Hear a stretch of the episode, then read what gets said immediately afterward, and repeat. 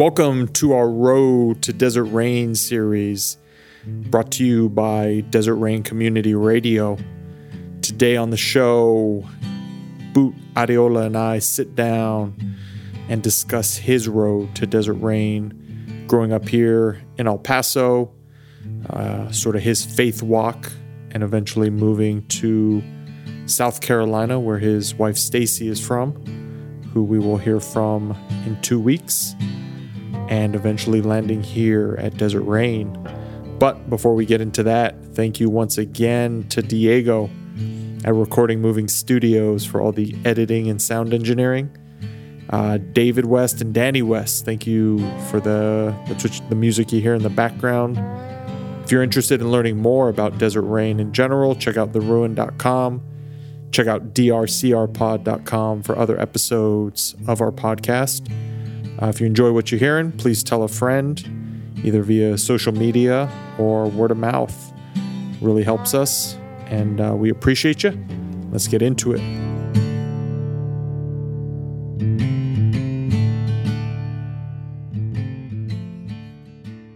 Hello, and welcome to Road to Desert Rain.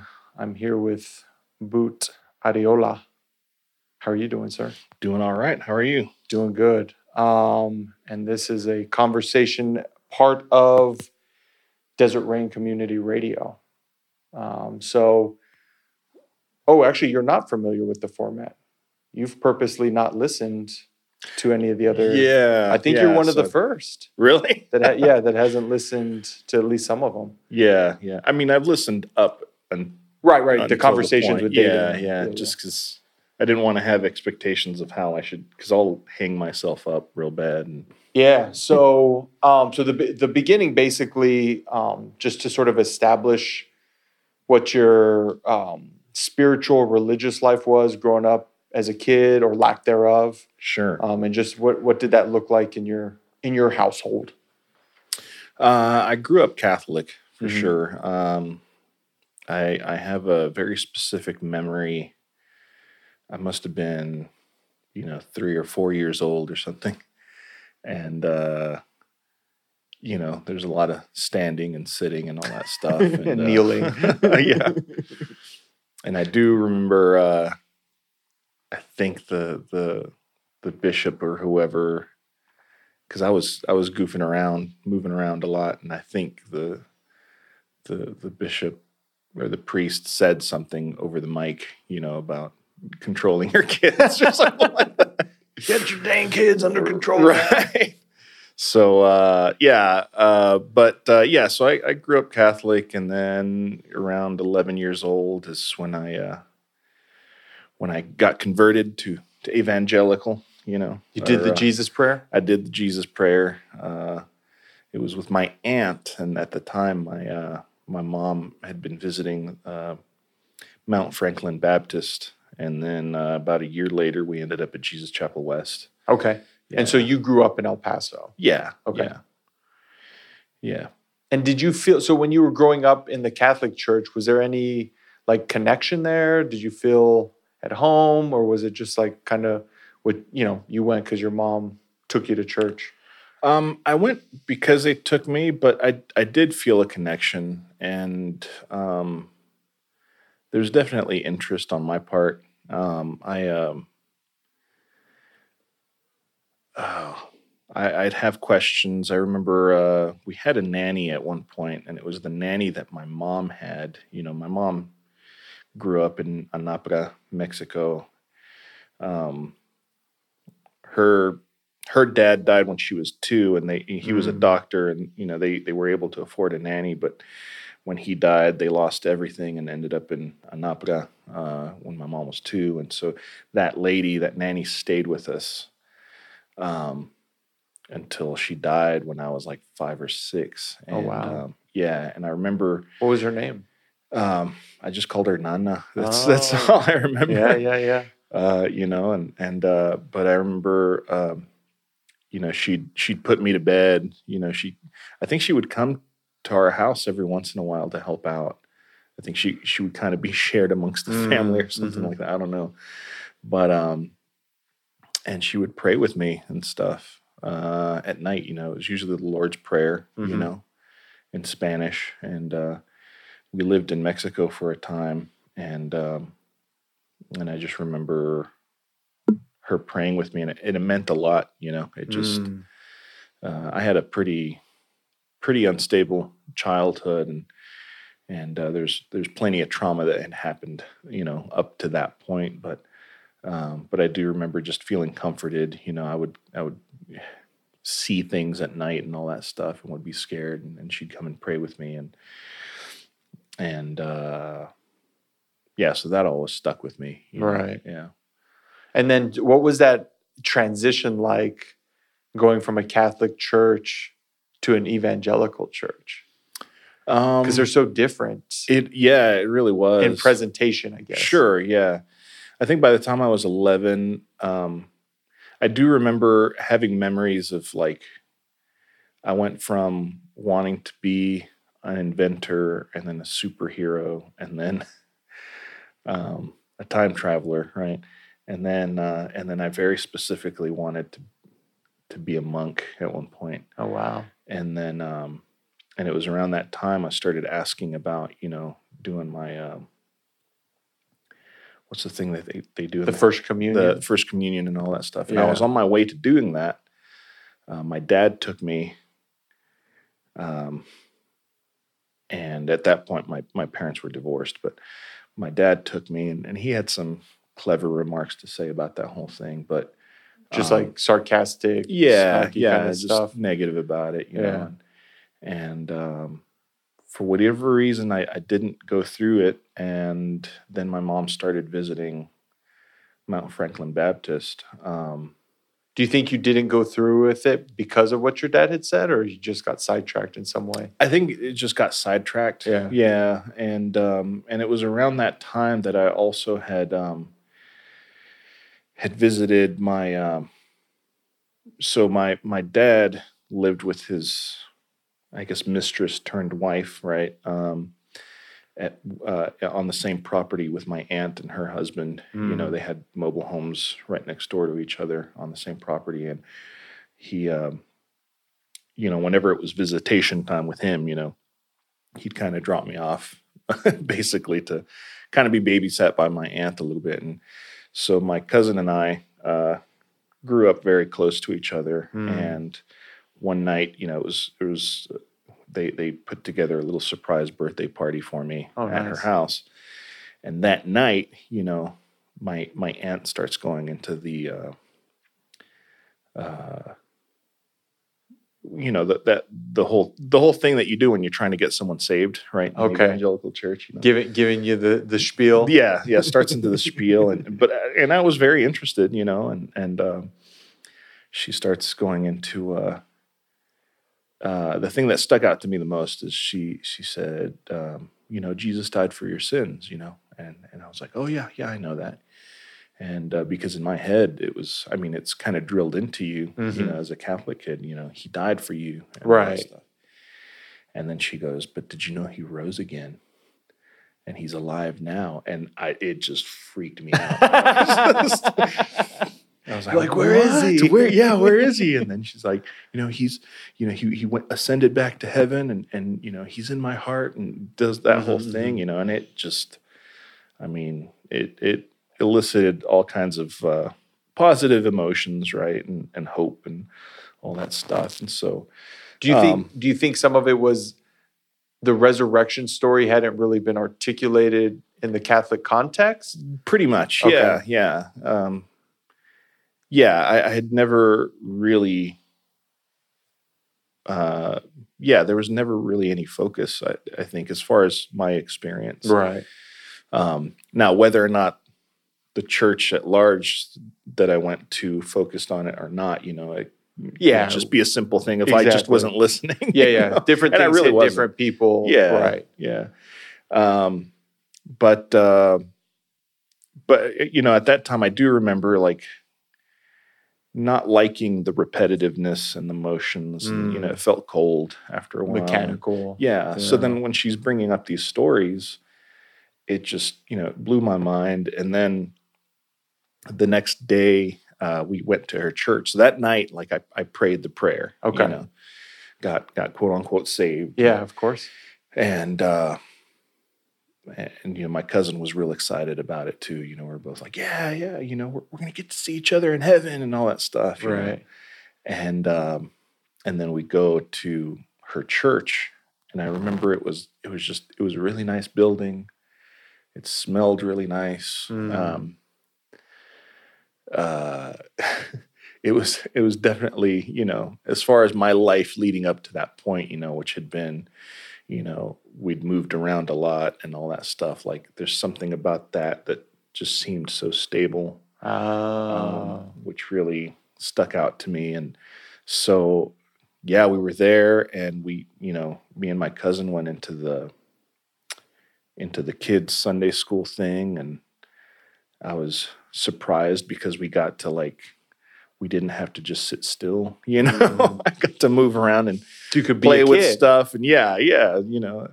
And um, so then when i went back home you know i told my mom about it. And my mom's response was like oh that's that's not true that you, you need to stop it with that stuff. You, you know your aunt's mormon you know? I'm like what?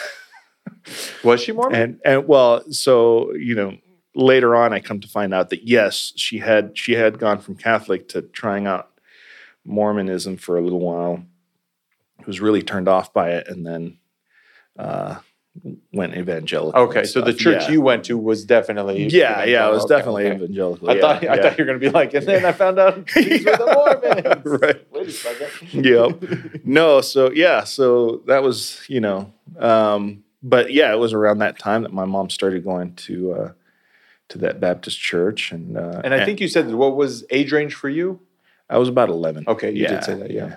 it was on september 11th The Uh, September 11th? not not the september Oh, okay, I was it would have been oof. 1990 yeah 92 Okay. uh, I believe, and uh, yeah, so that that always stuck out to me. But um, yeah, so we started going to the the Mount Franklin Baptist Church, and um, Was that the same church your aunt was going to, a different one? no, it was yeah, it was Okay. different. Like she was on the east side, I was on the west side. I see. Okay. okay.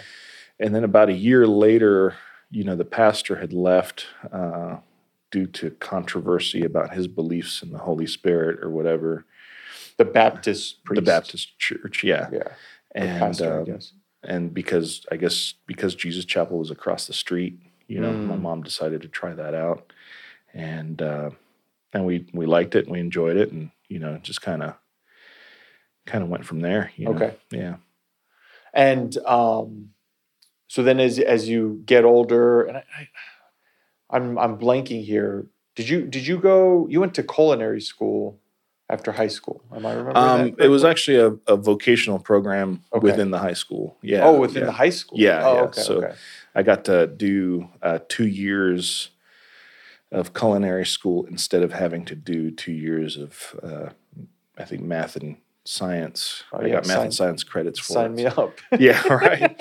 Which I, I enjoyed math and science. you well, I, know, I loved and- math. Yeah. but- Yeah, yeah. So, so getting to be hands on, like I've I thought about culinary stuff very, very mathematically and science like anyway. So Well, you need that stuff for sure to yeah, understand what's going on in the in the kitchen and and Mhm. um so you graduate high school and sort of in your early adulthood what was your what, you know were you still involved in the church what was your your sort of early belief system as you're sort of walking out as as an adult Sure, sure. own, so to speak it it got complicated uh, about the time that that I was uh, getting out of high school because leading up to that point there was already so much. You know, once we ended up in that church, like, you know, involvement became very standard. Like I was, I was Mm. going to youth group and and I was very I was very forgive the the pun I was very religious about it right like I I, I wanted to show up and okay And you want you wanted like, that yeah like commitment so to I- speak I guess what would that I I I yeah I had a religious devotion to it but it wasn't religious for me so you know what I mean it wasn't it wasn't uh, what, what was it what do you feel out of obligation but it was because I wanted to be there okay you yeah. yeah yeah you just loved it Yeah, yeah, Yeah. and eventually I ended up learning how to play music and and uh, playing on the youth worship team, you know, with uh, Jeff Walker. Uh, he was the the youth pastor for their. Is for- that for the- Dell for Walker's son? Uh, I can't remember which one of the. I don't think it, it is Okay. Dale Walker's son, but he's he's one of the Walkers. Yeah. There's so many of them. I just I the only one I know is Dale Walker, and that's because his his name has come up in Mhm. these the Road to Desert Rain series. quite a Yeah, bit, so. yeah. No, I was, uh, you know, was there when Steve Walker was there, you know, and I knew his family and all that stuff. And and uh, when Jeff left, um, then I became the youth worship leader for Oh, about nice. five years. Yeah, very cool. So I was there for for a so good would be that you like your early twenties? No, that was, I mean, um, let's see here. I started playing guitar. when I was about 13 or 14. And then about 15, I was the youth Oh, worship leader. Yeah. Very cool.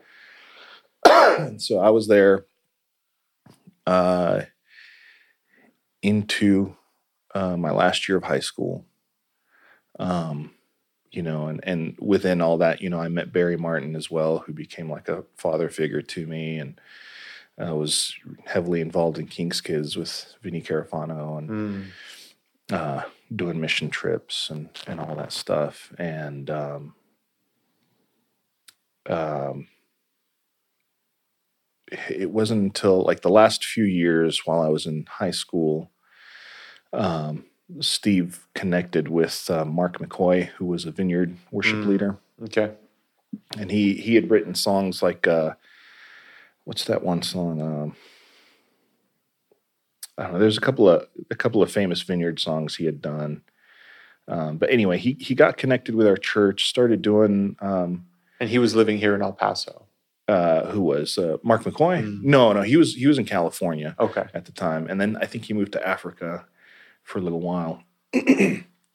but he uh, he would come over, and him and Steve would put together these big sort of youth conferences and stuff. You know, Okay. and uh, you know the thing that that Steve sort of harped on a lot was you know the the the early Jesus movement. You know, with all the high Mm. school kids when he was in high school and all that stuff. You know, of course, there was a focus on revival and all that stuff, and so that was part of the the reason that Mark McCoy was coming. You know, to do prophetic stuff and to teach how to worship. You know, and and and I feel like that that probably was sort of a a nice sort of catalyst into my overall deconstruction, right? Because there were there were things that Mark McCoy said that didn't quite line up with Pastor Steve's motives a little bit, you know. Mm. What what would be like an example, if you can remember? Um, it's hard to remember. Um, and, and I say that like as far as his motives, the the motives when I look back, the motives were definitely this sort of like he was trying to bring back this movement, try to trying Mm. to recreate this movement. Recapture something from the past. Yeah, like there was the Brownsville revival happening and all that stuff, and he he desperately wanted revival to happen. And you know, part of Mark McCoy's message was sort of this whole like, you know, um, worship is not just these gatherings and the songs we sing. Like worship Mm. is is how you do life. Right. How You you, know. engage with life. Yeah, Yeah. yeah, and and that really, I mean, it's like it, it flipped a switch in my brain. You know that that's remained forever on since then. Um, you know, a couple of years later, uh, Mark McCoy died. Uh, it was very suddenly. He he got cancer Mm. and uh, and died, and it really. I think it really impacted Steve. Like you could you could definitely feel it and see it that it was just Mm. like, you know, and again, this is in hindsight, like, you know, it was like, oh, the plans are ruined, you know, kind of thing. Oh. Um, but he took it really hard. And of course, you know, you, you befriend someone and they die, like you're gonna take it hard, you know. Yeah. But but I think there was that that sort of aspect as as far as I could see that and um but I had I had been sort of in my own way just sort of deconstructing some Yeah. things, you know. And we'd still get together like every every Sunday night there was a gathering at his house for just the youth, you know, to Mm. basically worship and manifest in the spirit and all that stuff, right? And I remember one time, um, you know, he he would he would prophesy stuff over me like, you know, hey, you're going to be a prophet, you're going to be a healer, all this stuff. And at one point in time, he said, "You're going to be like my brother Tommy, too." you know? And uh, I was, I remember thinking in my head, I was like, I don't, I don't want to be like Tommy. I want to be like me. right? yeah. You're play guitar like my brother Tommy, and and so, uh, but um, we were getting together a lot, and it it just you could feel like there was some sort of stagnation. I, I at least felt that for myself, you know, and, and in praying, you know, I felt like you know, I whether or not I actually received a word or not, you know, remains uh, debatable now. But I remember having the idea, you know, whether it was a word from God or not, like that, uh, it- and it was in reading the book of Acts, the, the second chapter of Acts. And that was one of the chapters he really focused on as far as spiritual manifestations and all that stuff. I remember reading, uh, you know, basically, you know, you have this thing that happens to the disciples. They all get tongues of fire and all, Mhm. all, all this stuff. And then they went their separate ways and did a Mhm. bunch of stuff, you know, like they didn't, they didn't just keep meeting every week after that, you know, and keep doing the Just same hanging, thing. you're right, Yeah. just hanging out with each other. Yeah, Yeah. like, and so the idea to me was that, like, oh, like, we're we're getting obese in the spirit, right? Like, at one point in time, you you consume enough of this thing that you become useless in it, uh, instead of putting it to practice, instead of exercising it, you know. And so, um, I, and I was very nervous about saying anything to Pastor Steve about that, but that was, you know, I was like, well, if I'm a, if I'm a prophet and you know I'm supposed to speak out about Right, these things, right, then, yeah. then I might as well like say something to my pastor about this, right? And so it, I mustered up the courage and and I went up to him and I said, uh, yeah, hey, Pastor Steve, uh, you know, I feel like I got this word after reading this, and you know, I feel like God's saying that we're getting obese in the spirit because we're not we're doing this, but we're not really doing anything with it. And he just, I, I you know, he he was always kind of hard to read, but um, he just literally just didn't say a word, just turned away from me and walked away. You oh wow. yeah and that was it like and and i think since then it was kind of a it was kind of uh downhill from there Right, right. That was sort of the turning point. right yeah because he was he was grasping for stuff after mark mccoy died you know there were some new people that came to the church that um, had written some book and he was all about these people and, and i thought it was kind of weird um, how he was you know these strangers that came into the church but he's like advertising their book and getting them into all sorts of functions and i, I don't know if he was there was some sort of controversy around it and i was i wasn't paying attention enough to really like put two and two together Right. um, but uh, um, yeah, it was around that time, and um, it was after I had already graduated. So I I decided to take a year off after I graduated. So I graduated May. I was still involved in the church. We'd been doing I had been doing this sort of coffee house ministry that was inspired by Crossroads Okay. um, at at the youth room, and, and so we'd get bands together on Friday nights and have people come play music, you know, and I would make flyers in the library at school and hand them out, get people over there, and you know, um, all that stuff. And so, um, and then our pastor at the time was Byron Nakagawa, and he was he was a big reason that kept going. Like there was pushback from the church about it, you know, and um, in fact, like there were church members that would call the police sometimes and and just basically say like, "Oh, there's there's kids having sex in the parking lot. You should go bust." and every time the cops would come, they wouldn't find anyone. Yeah, yeah, yeah. You know, Like, no, we're And- listening to Christian music inside, yeah, sir. yeah. It was it was some of I guess yeah some some of the high rollers right in the church I Mm. guess and and so Oh, uh, it was people in the church calling. yeah yeah Oh. and so because they yeah they, they didn't want it happening so eventually that got shut down when byron quit basically he, he moved to new york uh, and um, with his wife and then when he left like it just fell apart you know and so Mm.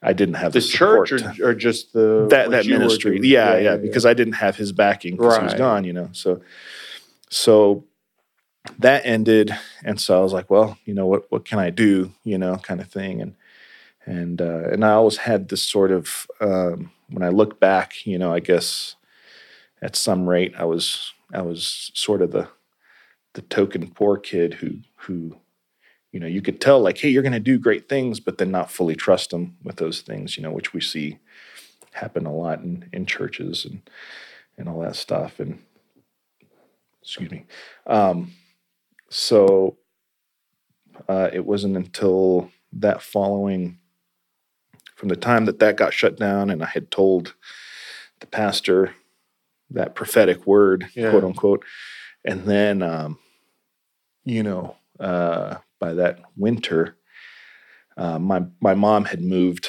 to uh, albuquerque in the middle of my senior year Mm. So that winter, I, I went to visit her for Christmas, you know, because Christmas is her birthday and whatever else, you know. And So I went to went to visit her, uh, but the youth worship band was supposed to um, do the New Year's Eve service because we did that every year Yeah. and um, on the way, yeah, I got there. Um, I actually drove. Uh, it was, I think, practice was on a Wednesday night, and I drove that day from Albuquerque and got to the church about 15 minutes late for practice. You know, and, and you know, at that time, like everyone already. Every everyone knew that I was late to You were on everything, you, boot know. time. yeah, That's fine. I was just talking hasn't changed someone- as much these days, but it's gotten better. Well, you showed up here today on time. Yeah, I yeah. I was talking to the person I interviewed before. It's like, yeah, he's on boot time. He'll get here when he. It's no big deal. I'm, I'm used to it. right. And he showed up on time. I was like, oh, yeah, yeah. No, so uh, so I show up, and the band is already practicing with the pastor's son heading the band, and because he was the bass player, and then he was playing guitar, and and I was kind of surprised by it.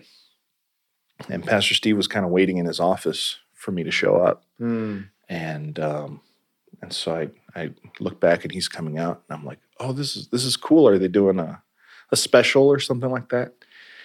And he he basically said uh, he said, no, this is how it's going to be from now on. Oh, wow. And uh, and I was like, well, what do you mean? You know, it's like this is this is how it's going to be from now on. He just kept saying that, you know, and I was just like, what what does that mean? And you know, I had I had a lot of respect for him, you know, so I wasn't going to question it. I wasn't going to. I was Yeah, just like, right, oh, he was your okay, pastor. Well, yeah, yeah. I guess this is how it's going to be. So I got my stuff and, and left, you know. So he was basically kicking you out of the band without saying that. yeah, yeah. Wow. and um, and and it's funny like i uh my own responses you know I, I i i tend to do very bad about like communicating things to other people when things like that happen you know like i Mhm. just always had been um as much as I'll talk someone's ear off, it's it's mainly because I hold it a lot of it in most of the Mm. time. You know, so you know, You're talking about surface level stuff instead of the, the real stuff going on. Sure, sure. Yeah. Well, I mean, I'll I'll get into the deeper stuff, but you know, I always feel like I get this reaction of when I start talking about the deeper stuff, like people kind of go like, "Whoa, whoa, this is too much right now." Like we Mm. just met, you know. and it's because I keep it all in, you know. And so I, I kept that all I in, what you're saying, right? and I didn't show up for the New Year's Eve service. Did you were you still did you still go to church with Yeah, yeah. I kept going to church, um, and uh, you know, I did. I did sort of get mad about it, Of course. and um, and I can't remember if he asked me to not show up on Sunday nights anymore. No, I think I still was showing up on Sunday nights, and uh, but then I stopped, and uh, it just it just was this feeling of like, oh, I'm not needed. You know, I Mm. guess I've I guess I've hit my expiration date, right, with all this stuff. So I was I was trying to I was trying to still play music. You know, I was already playing music on my own. You know, I had a band going, a couple of bands going, you know, and and all this stuff, and um, outside of church, and and the goal was to you know have unchurch music, you know, Mhm, being right. played. Um, but eventually, I, I stopped going, and I stopped going partially because um, I felt like I was at a point where I felt like God was saying, like, you know, don't worry about the manifestations. You know, just just observe, Mm. take it in. Um, and so yeah, so I was just like, what? That's I'm kind of not used to doing that. I'm kind of used to like going to a worship service and like freaking out, you know. And so I so I started doing that. And that was around that time, you know. And so I'd sit and you know, everyone would be standing at church and singing and raising their hands and stuff. And I I just would be observing, you know. Right. just like, what, what am I what am I supposed to look for, right? And um you know, a couple of times the folks on the adult worship team would come down, you know, and pray for me, you know, because I, I Mm. must have been lost or who knows what. But, you know, it was just like they, they were seeing me not manifesting, I guess, and they were worried that I was going down the wrong path. I don't know. But, but they, they came to pray for me out of concern and, and, uh, and it just seemed really weird to Oh, me, you know, I was just like, what's, what, what's going on? You know? Right. Um, and so yeah, then I stopped going and uh, you know just would try out different things. I, I I hung out with my buddy Yeti at uh, Jesus Chapel West Youth Group a couple of times, and I, I just didn't like it. Um, there were things, you know, just some of the issues that were talked about were just so superficial, and Mhm. you know, You I don't didn't, know. you I- didn't feel connected in that. yeah, yeah, I didn't feel a connection. I, I I felt like I needed to go deeper Mm. And uh, and so really, yeah, I guess my my unraveling really began at that point, you know, and um, and so um, it wasn't until I had moved to South Carolina, you know, Stace and I, uh, my wife, uh, she she had a huge heart for missions and, and so did I. And so when we when we were in South Carolina at one point in time, we decided to go to Paraguay. And and just before we get there, Yeah. how did how did you you and Stacy meet? Uh, we met uh, doing missions work uh, through through King's Kids, right through the spring break outreach that they they've been doing for years and years now. Been in Mexico back then; they used to do it in Mexico. And uh, so, yeah, we met each other. Gosh, uh, we were friends for for several several years, uh, long distance, and then and then we and then we had a long distance relationship for several years too. You know, And you met in Mexico? yeah. Oh, mhm. very cool. Yeah, I did yeah. not know that. yeah and so uh so yeah so so stace was there for for some of that stuff you know and, and i'm sure i'm sure she's going to hear this and go you know at some point in time she's going to say oh, you never told me that right Such is Uh, life, right? it's, it's probably coming out for the first time right now too you know some of this stuff but um where was i uh well, you ended. So you ended up in South Carolina. You you and Stacy got married, and you Mhm. you ended up in South Carolina. yeah where yeah. she's from.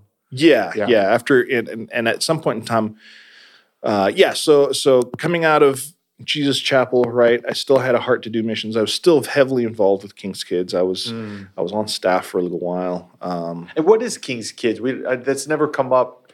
Can you kind of give the the thirty second or one minute Sure, yeah. description of what what that is exactly? um, and I'll say my my understanding of, of of King's Kids is a little bit different than probably the entire uh, what it what it has been or is or whatever you Yeah. know because each each base is is different but it's a it's a division of youth with a mission okay.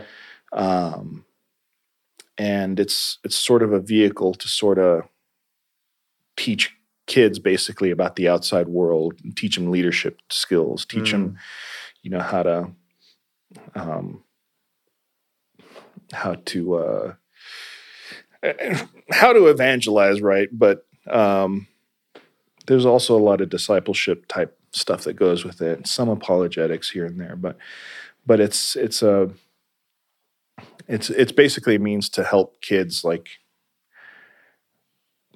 do something with their gifts and not you know not get into trouble i guess Right, yeah, yeah, at least it kept me Yeah. out of a lot of trouble that i could course, have gotten in you know? Um but yeah sort I of mean- showing them a different path of yeah, and yeah, and then and then you know the thing about the way Vinny did things was uh, it was less of a, you know, I feel like a lot of churches treat mission trips as vacations, Mm. um, and you know they all stay in their own hotels. They they they keep their American life and then try to impose a little bit of that American life to the cultures that they're in. And and Vinny had a, an extremely different approach to it, Uh-huh. and it was always that you know we're here to help. We're not here to change their minds or change their lives. Mhm. We're going to eat their food, live by their rules. We're going to even sleep where they sleep. Right.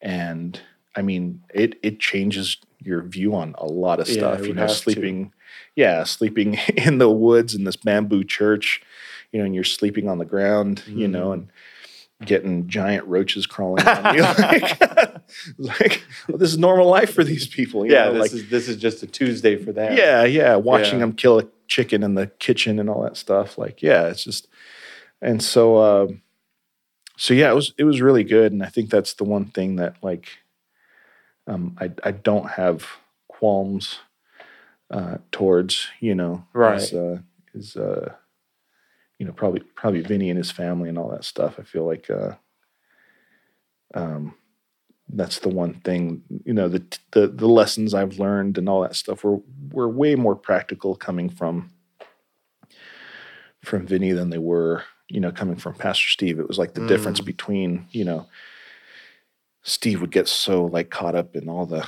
all the magic and all that stuff, and then they started losing sight of the word, I guess you know. And um, uh, but Vinny was very much kind of like grounded. There's a you more know. practical Yeah, yeah. things. And Yeah, so, so- I, I kind of cut you off, but um, you, you started talking about your time in Paraguay Mhm. with Stacy. Sure, yeah. Well, right before we went to Paraguay, um, you know, I was I was doing pretty bad, you know, spiritually and all that stuff. We were going to uh, Stace's Church a little bit, and, and it was mainly because we were trying to get uh, some sort of home base to do missions work from, and and the, the the pastor there was not very trusting, you know, very, very Okay, the head pastor or or whatever. open, yeah, Yeah, and, yeah. and essentially it it took you know when we were asking about you know hooking up with the church with that particular church to uh to head out on missions um you know the pastor met with us i think it was three two hour long meetings. And you know it was just him probing us about you know are you sure this is what you should be doing? Are you sure this you know like just are you sure? Are you sure? Are you sure? Kind of trying to discourage us from Right, right, right, right. and then you know the last meeting we come to find out well you know this is great that you want to do this but the church has no money because we just put it into making a new building for the church hoping to get more visitors and and it was it was just it was so infuriating and so like wait wait so, wait, wait. so the premise of the meetings were to support you. we we were meeting yeah we were meeting with him to try to get support Right, for right, missions Right. But he was meeting with us to basically tell us we don't want to we don't want to support you but then also uh, the Well- church is in debt. Well, so- oh, so it was even more than that. yeah, was- yeah. Oh. yeah. And uh, yeah and it just was so you know obviously i was i was kind of mad because i was like well wait a minute like you don't have enough people to fill in that new building yet they're spending money on this new building in hopes that more people like it just was so backwards Right, to right, me right, you know right. just so mad So he was And, uh, going. He would. He'd watch that uh, movie. I can't even remember the baseball one. If you build oh it, they will if you come. build it, they will come i, I guess so yeah he watched it Yeah. one, one too many times. He's like, "That's right. We Mhm. got to build the bigger building." Yep, yep.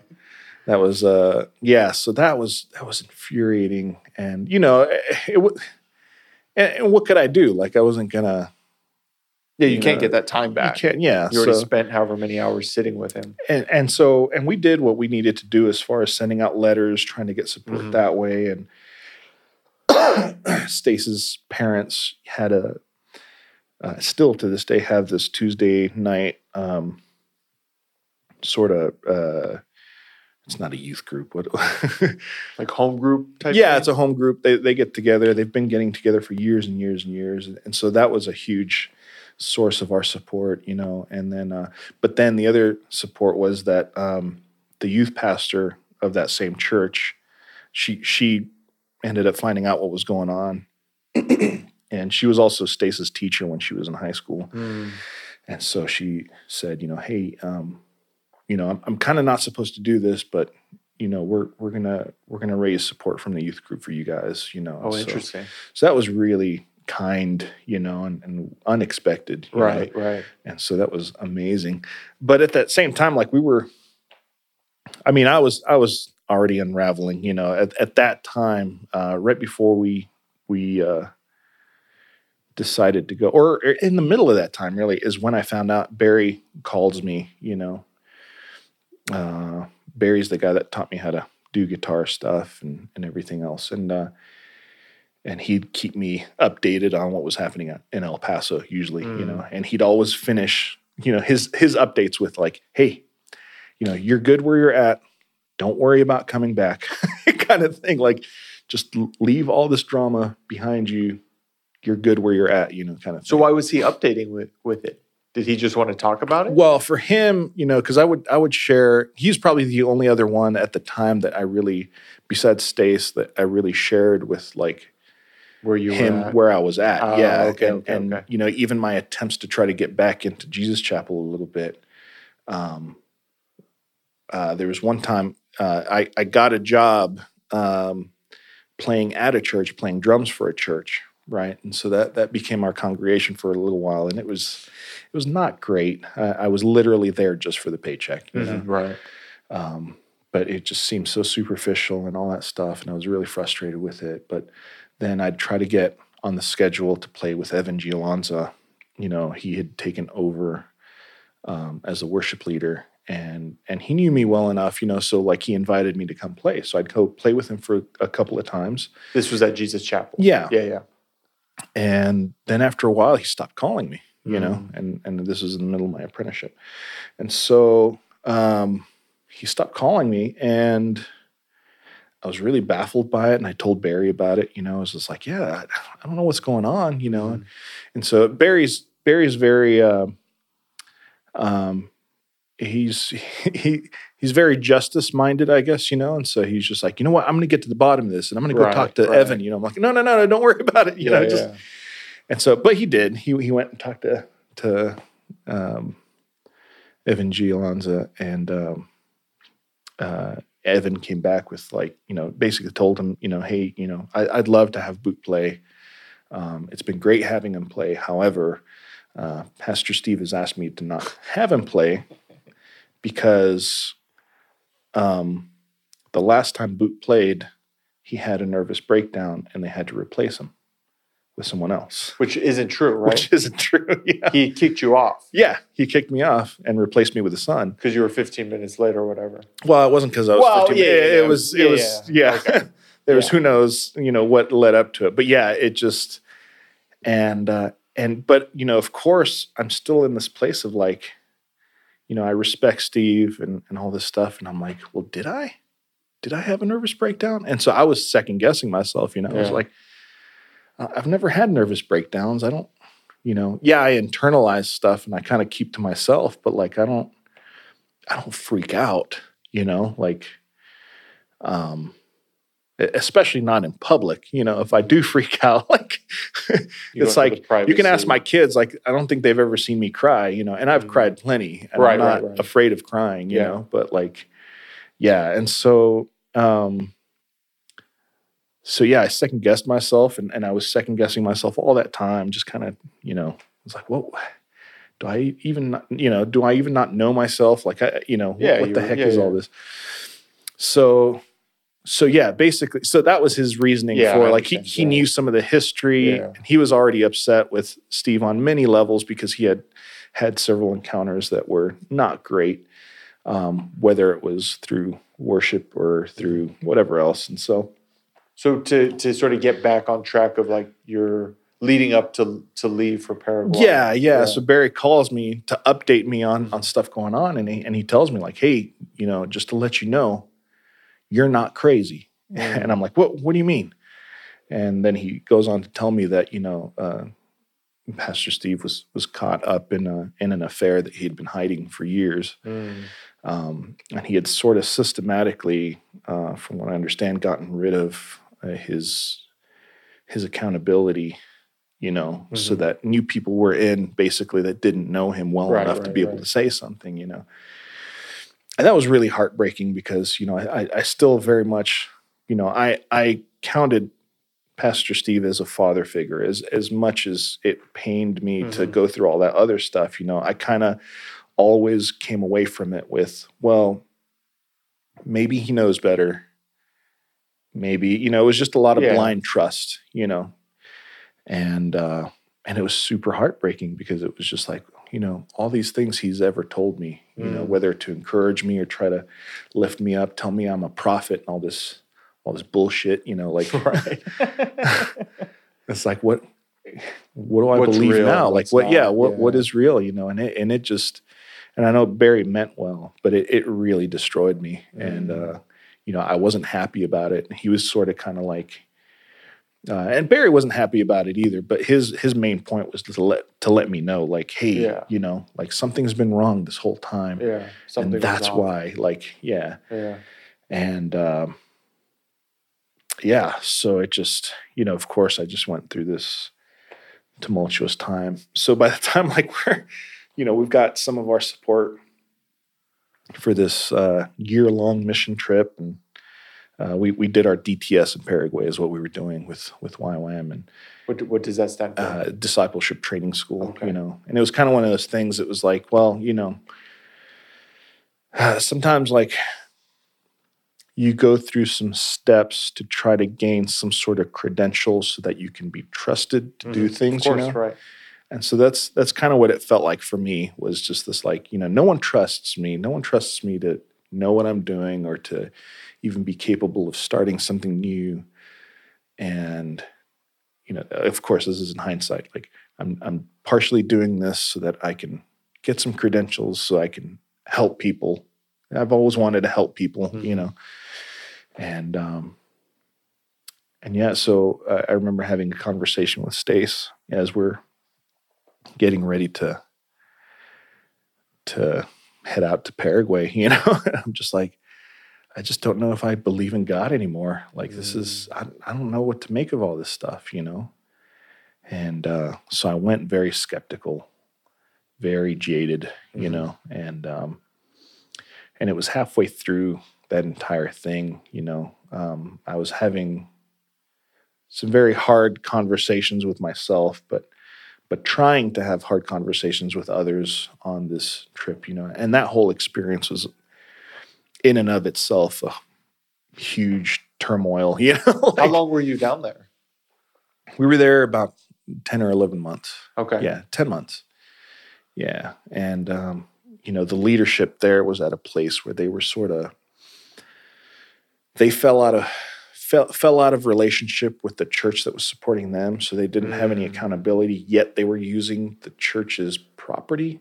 And the church kept asking them to leave that To property. do that. yeah but then they were kind of there against the church's will. So that was that whole thing was just like, what the heck is going on? and on? that was completely outside of anything you had to. yeah, like that we was didn't just- have anything. Yeah, that was it was that was just, just what was going on. Yeah, yeah, And so that added a whole layer of Right. nonsense to the whole thing. Of toxicity. Yeah, yeah. Gosh, man, it was it, yeah. Toxicity is the perfect word for that. And uh, and so yeah, there was there was one time we were in the middle of doing our our class. Right, we were we were constantly working. You know, we were doing about sixty hour weeks, doing Mm. presentations at schools and stuff, and then we take a week off to do school, right? And during one of the school weeks, uh, you know, one of the leaders comes in and, and basically goes, "Hey, you guys, we got to get together and pray right now, because if not, then in about 24 hours we have to vacate the property and move everything, and we have no place to go." I'm like, "You got to be kidding me! what is this?" oh my gosh. Anyway, and so, but despite all that, Despite not Despite not really knowing I- day to day, week to week, where we were going to sleep. right? Yeah, there was there was a point in time, uh, you know, we did, you know, we had several different teams, and and my team, like I, I had to, Stace had to stay behind with Lona. Lona was six. Well, at that time she was like eight months old. We took our firstborn with us. Uh, crazy, crazy young parent things. you know? Right. Yeah. And um, uh, I was in a little village with my team, my smaller team, doing school work, work with schools in a little town called Aregua. And, uh, you know, it was in sort of fasting and praying there that I that I sort of found God again. You know, Mm. um, one of the things that we're we're taught because we'd we'd go pretty deep into some of the some of the teachings and some of the philosophy and all that stuff in the Bible, and so one of the things that was taught one time was that you know nothing in the New Testament contradicts anything in the Old Testament.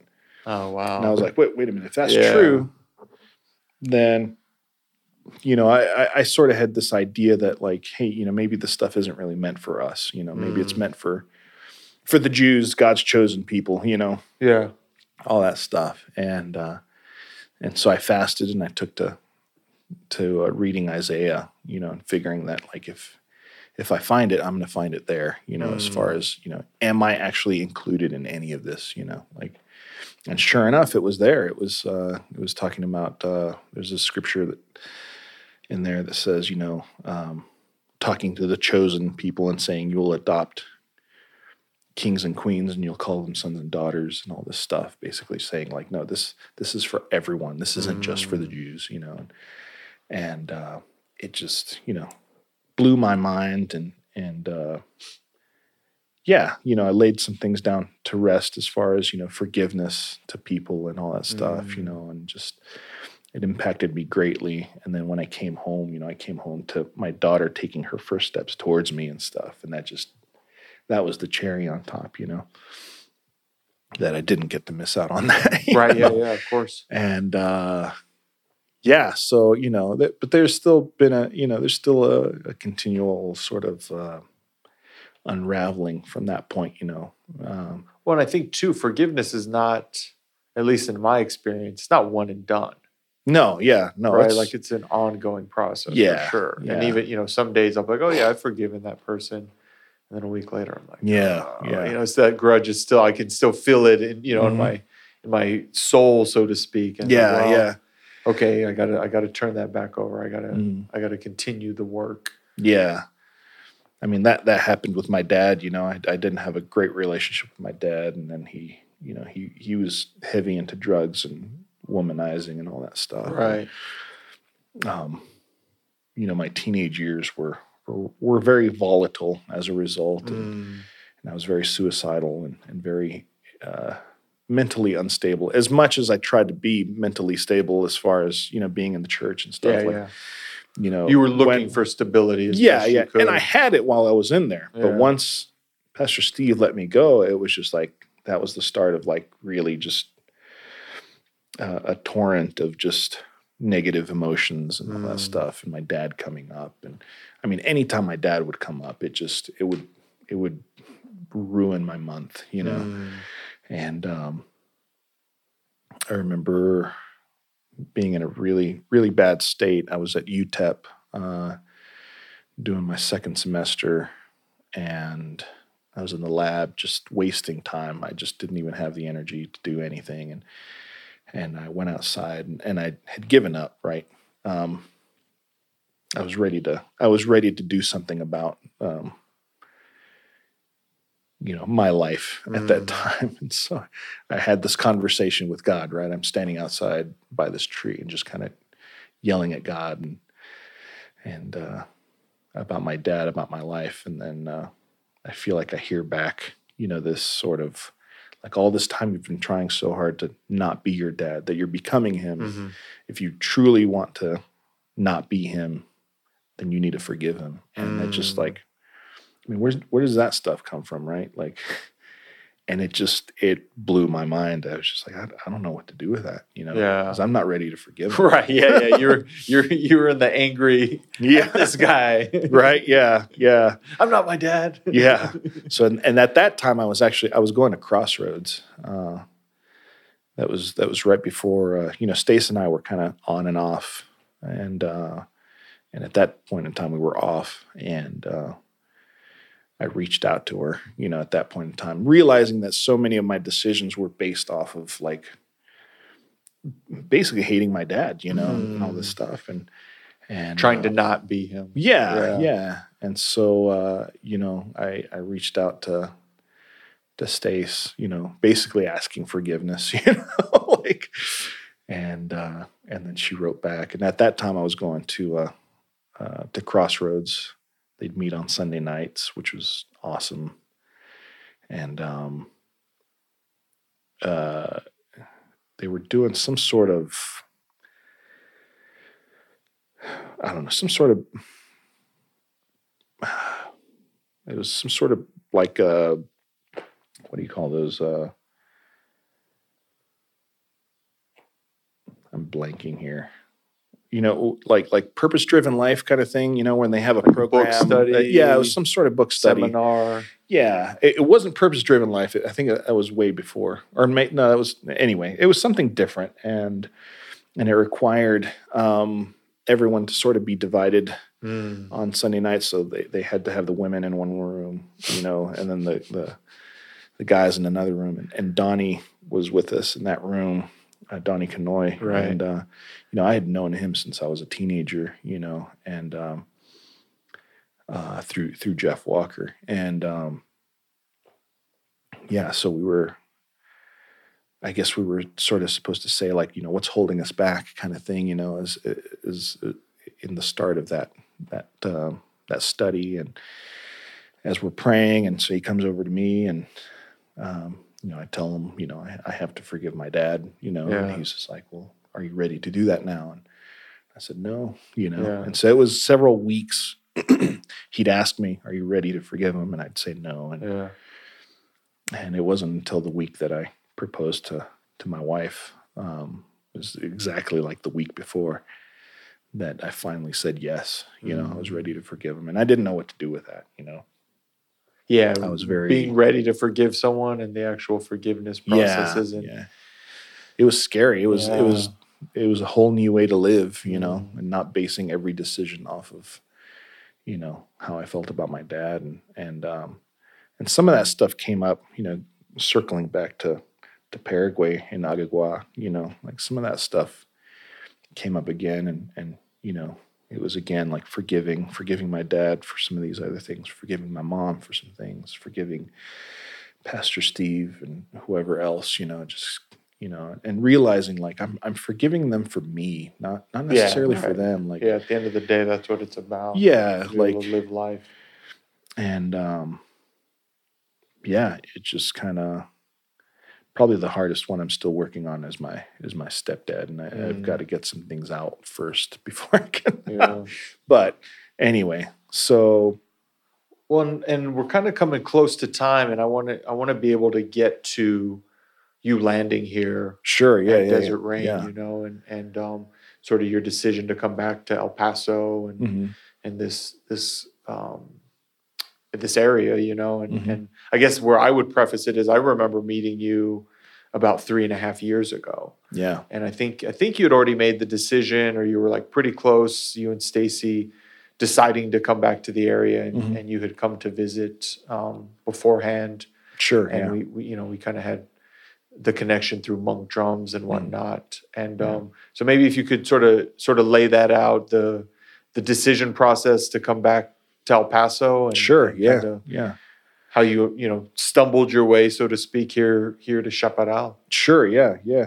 Well, you know, when we came back from from Paraguay, that was its own own set of issues and, and problems and good things and bad things. You know, Stace and I went through a hard time in our marriage a, a couple of times at that point, Mhm. but then the folks that supported us, you know, it was it was very mixed. We had some very mixed reviews, right? This whole Mm. thing of like, uh, you know, basically coming back with all this vision Mhm. and then them telling us like hey you know wouldn't you like to not now that you've got this out of your system right Mm. wouldn't you like to just kind of settle down and, and get real jobs and Right, be yeah. real people you know be be adults as we, we define it. And so we didn't quite know what to do with that. And and uh, you know we had a lot of a lot of things we had in mind and then we we didn't do them and so it was that sort of like okay well let's let's be working stiffs i guess. And Mm. and um, but we landed at a church in hartsville uh, through some friends hartsville south carolina that ended up being the the church that we went to until the end of that church you know. And um, um, it was through that that you know the people in that church were very proactive. Um, uh, I have to give huge credit to Steve and Ginger Avant, who were a huge part of that church, but were also a huge part um, as far as all the wonderful changes that happened in Hartsville to make it what it is Mm. today. You know, they they did they they took huge leaps of faith. Um, you know, decided that since they were they were blessed financially, they were going to do things to try to to help the city along. Um, and um, yeah, and and I mean they lost a ton, you know, doing that, but Mm. this whole place is, I mean, just such a gem Uh-huh. in that area. And it was Steve Avant who encouraged me one day. You know, they were doing these morning prayer meetings, um, and they they actually they took us in. Actually, uh, we moved to to Hartsville, and we wouldn't have been able to move had they not sort of taken us in. Right, Mm. like they were basically like like we were struggling. And Steve came up to me one day, like out of nowhere, and was was just like, "Hey, you know, we we have this place in our house that we built sort of to help families get on their feet, and I feel like I should offer that to you." Oh wow. and I was just like, I, I don't know Yeah, what to do with incredible. it. So, yeah, we took him up on it and ended up staying. And um, it was in those morning prayer meetings that uh, on the ride home, on the ride to one, that that Steve had said, you know, uh, I shared with him my my frustrations about missions work and trying Mhm. to do all that, and he said, uh, you know, you've got a great talent with all your guitar work. You know, you should think about uh, doing that as a business Mm. and and then you don't have to answer to a church you're on your own terms and you can do your own however you want to help people you know it's up to you. Right. and uh, but you can do it on your own instead of you know trying to because churches are always going to have politics and drama you know? And and you know for an elder of a church you know someone who's got a stake in a church you know you'd think he'd say the opposite you know but he didn't and that hit me hard like in, in a good way. And so that encouraged me to to really get my business off the ground you know Mm. and so I got my business, and it was it was tough and hard, and you know I didn't have uh, a bunch of financial backing or anything like that. It started from nothing, but I had people like Steve who had great advice, who had amazing generosity when it came to like. Uh, you know, he's the one that sat down with me and like figured out if I could afford to rent a place. You know, Mhm. showed me how to do that, and and uh, and uh, you know offered me some some spaces that he had for way cheaper than he should have you know and Mm. all this stuff. And so like i owe a lot of that stuff uh, to the avants. And then at the same time our church that he was a part of that we were a part of was not perfect. Um, but it was this kind of weird thing where they were kind of always in this sort of on this road of deconstructing you know because they they had all come from very baptist southern baptist backgrounds right. you know and then came out of that and they were uh, uh, an affiliate of morning star and then when that whole fallout happened with morning star they became an affiliate of bethel for a little while and it was just to have some sort of accountability but the fact Mm. that they would like deliberately choose accountability you know was was huge and so um our our pastor Bill Perry um, had a business, also doing business consulting, but he also didn't have any succession plan, um, and he was also very much deconstructing, and um, so he yeah he decides to end the church on a high note, and at that point, you know, Stace and I are at a place of like yeah you know like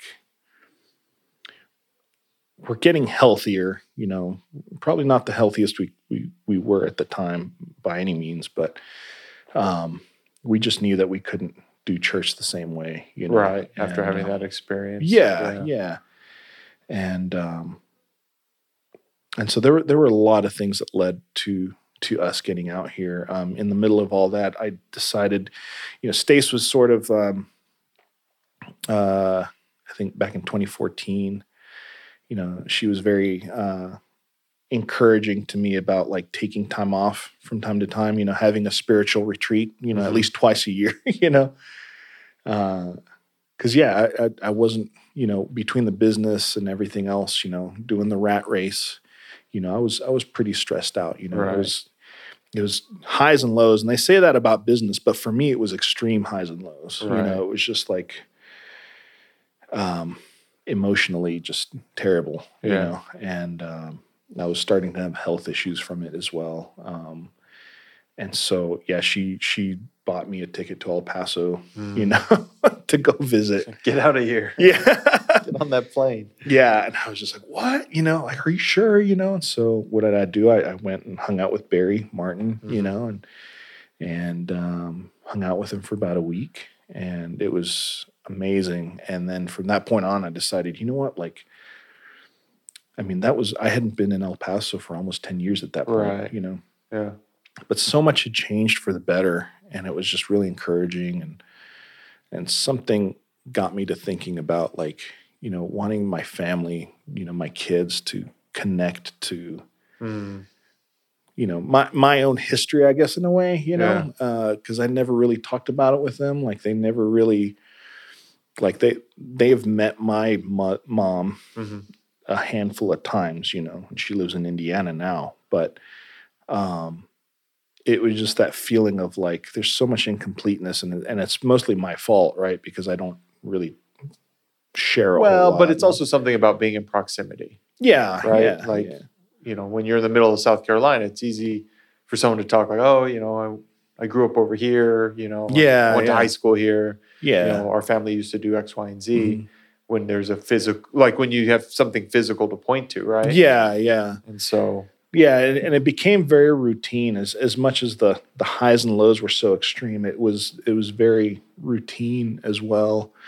And um and I think for Stace as well, like there was some, you know, for her and she'll she'll share, you know, her own take on all that stuff. But you know, there was there were just some unhealthy things sort of continuing on um, that we knew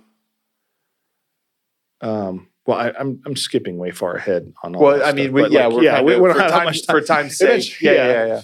But anyway, that that, that visit led to con- you know more consecutive visits. seed, yeah. yeah, that planted the seed, and then I brought my daughter with me, and then from there, you know, at one point in time, we were going to the spring break outreaches again, basically, Okay. and I was showing Lona all that that world, I Yeah. guess, and she was very interested in it, very impacted by it, and it wasn't until I, I had a conversation with with Barry that that sort of let me know, like, oh crap, like he's getting older hmm right? Everyone's getting older.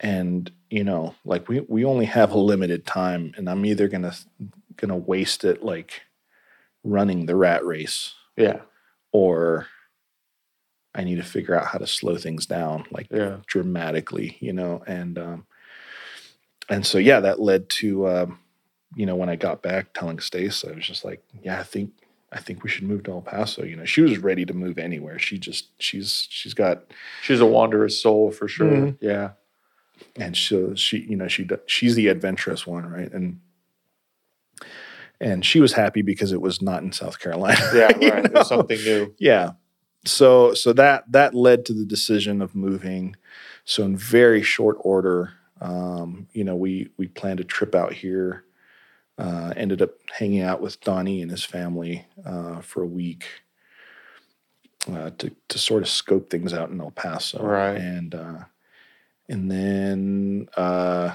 that that was in february in march you know stace had mentioned you know eh, that uh, she really wanted to travel in a bus, sort of a Mhm. bus and make it in, into an RV. And, you know, I kind of, um, I was probably a little bit premature with it, but I, I found a bus, you know, and we gutted it and made it into an RV, Right. you know, and then by that August, the church had stopped, you know, did this one last service and from that point on, it was okay. This is it. You know. Oh, interesting. yeah, yeah. So that was sort of the jumping off point for you guys. Yeah, yeah, sort of like we, we knew that was coming. It'd been Yeah. talked about, and so then uh, it happened earlier than it was supposed to. But yeah, then they were like, "All right, you know, we're going to do this last service, and then that's it." And uh, you know, and it was it was an amazing time. It was a service that lasted like three, four hours, and and I we stayed there for the grand majority of it. You know, just people sharing stories about how it impacted them and how it impacted the city. Like I'd never, you know, my experience was being in El Paso and always hearing about church splits, Right, right, and right. scandals, and all this stuff. You know, and then coming to a place where it's like, no, this is this is ending properly. Like Mhm. this is how it should go. It's just like, and it wasn't perfect, you know, but Of course not. No, no, no institution is right. Yeah, But yeah. Just to witness that. yeah. was, was probably beautiful. Um, and I think for me that also placed a, an importance on on sort of ending things well to a degree. Like, you know, I think about my business in that way now. In that, like, you know, like there's so many people that try to drag things out past their Mhm. shelf life. Yeah.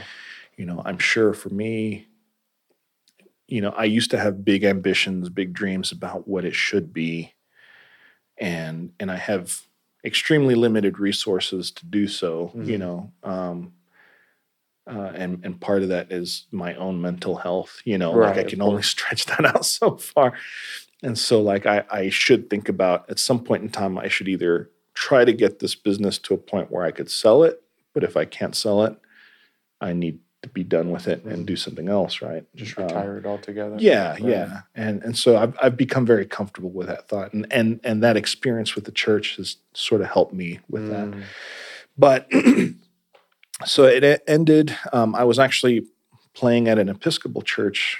It was a side gig, you know, playing guitar out there, and and uh, but it was a very healthy place. It was very good. It was a good place to have those hard conversations uh, that, that most evangelical churches are afraid of having, and and um, and we got a, a nice send off from them. You know, when we Right. told them like, yeah, no, we're we're heading in this direction. They were super behind it, and and so yeah, so and and so we're so many people here. Even you know, um, really grateful for them. You know, Donnie was one of them, and um, so yeah, I ended up getting connected to to this place through Donnie Right. um, because I got hired for for Monk Drums for a little Mhm. while there, um, and that's how I came to you know on one of my visits came to come out here. On that, uh, no, it was the the visit after visiting with Donnie in February. I came back in March for that spring break outreach, right. and on one of those nights, Donnie suggested, "Hey, you know, we should we should go out there to Desert Rain to meet everybody."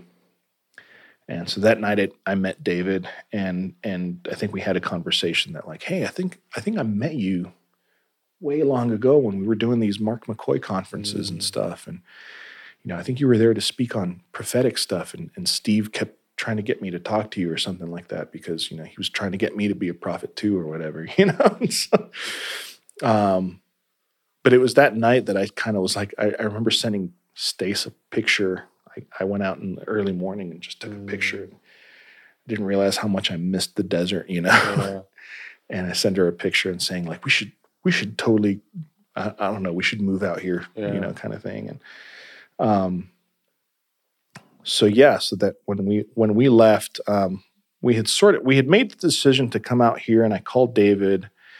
But then, because we knew the Canoys more at that point in time, Stace was kind of afraid that, like, you know, it might not work out as well, you know, at first. And so she was like, you know, why, you know, Donnie offered us uh, to stay at his place for a little while. Why don't we, why don't we take him up on that, you know, temporarily, and then see how it goes from there, you know, Mhm. because we got to establish some sort of familiarity. Yeah.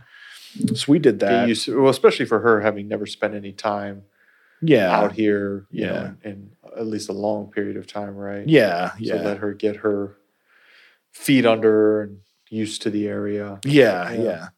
So we did that, and, and Donnie was kind enough to let me use his garage and everything for for guitar production and all that stuff. And um, and uh, And yeah, you were about- there what six months with the s- Canoys? Yeah, about six months. Okay. I- we landed in the in late October, and then we left there by like mid May or something like that. and by the time we left, you know, I was I was in a pretty unhealthy spot mentally. You know, um, we started doing some counseling, and and uh, it was just hard. It was really hard. Things with the business did not go as planned. Right.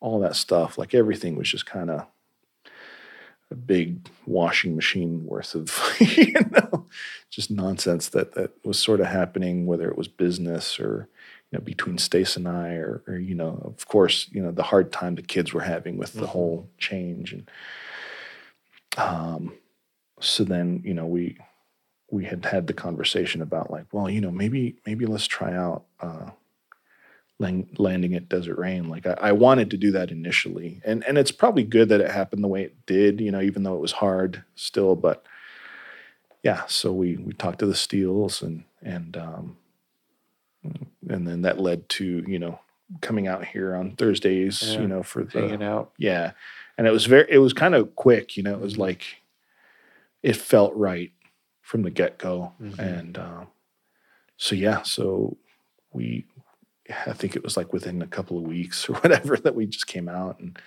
and landed here and um yeah that's that's you know for me it's been great to be able to um have those have those deep philosophical talks and even question you know obviously question god's existence and question whether or not we've been doing things the right way or not Mhm. and all this stuff and uh but it's been a very healthy place to do it at, you know, because it's not this like, um, uh, I'll put it this way, you know, I was when we were doing therapy in El Paso, it was it was with a very Christian practice, um, and I was trying to have a hard conversation, stuff that was on my mind with the therapist, you know, about God's existence and about whether or not we're interpreting the Bible right and all this Right. stuff, you know and you know he does the very christian thing which is oh got to win this guy back for the team Oh. and so he started going into apologetics with me and i was like no that's not what i'm getting at man Yeah, like yeah, i yeah. know the apologetics i was trained Yeah, in that I too know the like- logical side. yeah, of like- this. correct. and um Well, that's. I mean, I think that's one of the beautiful parts with David. Is Yeah. you can. He's open minded enough that you can have those those conversations, and he's not.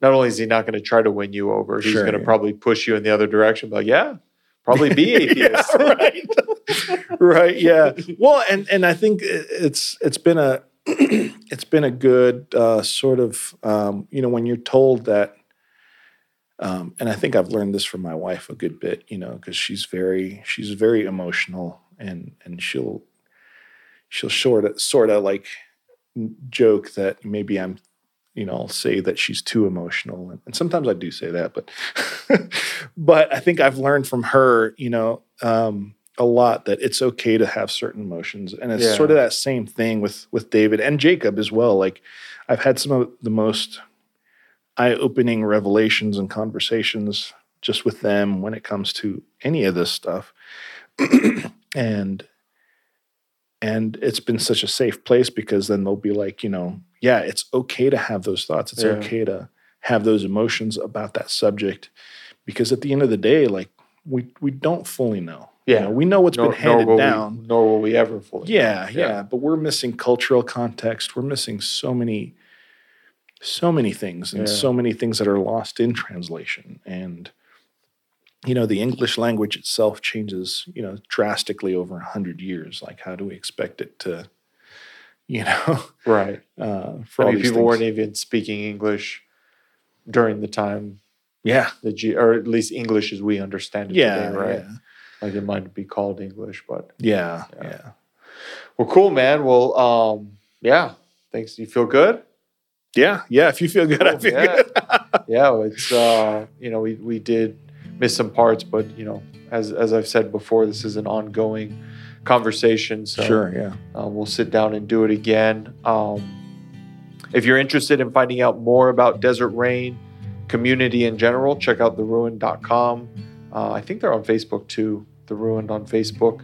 Uh, if you want to hear more of these episodes, drcrpod.com um, for the uh, Road to Desert Rain, like we had today, or just um, dispatches from The Verge, or the conversations with David and I. Um, thank you to David and Danny West Uh, that the music you hear in the background for the intro and outro, that's courtesy of them. And uh, if you enjoy what you're hearing, please tell a friend, either word of mouth or social media. Uh, really helps us, and um, appreciate you. Have a good day. to tip your waitress. Tip your waitress.